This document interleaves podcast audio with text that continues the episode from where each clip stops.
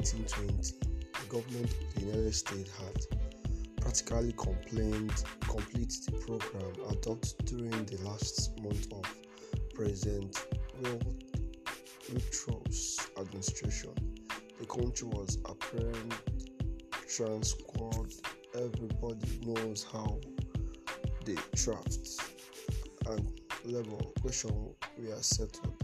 The war with Germany, incident on that country, seizure of Samoan Island had left no visible scars upon the Republic, and the temporary occupation of Norfolk by invading arms had been forgotten in the joy over repeating naval victories and the subsequent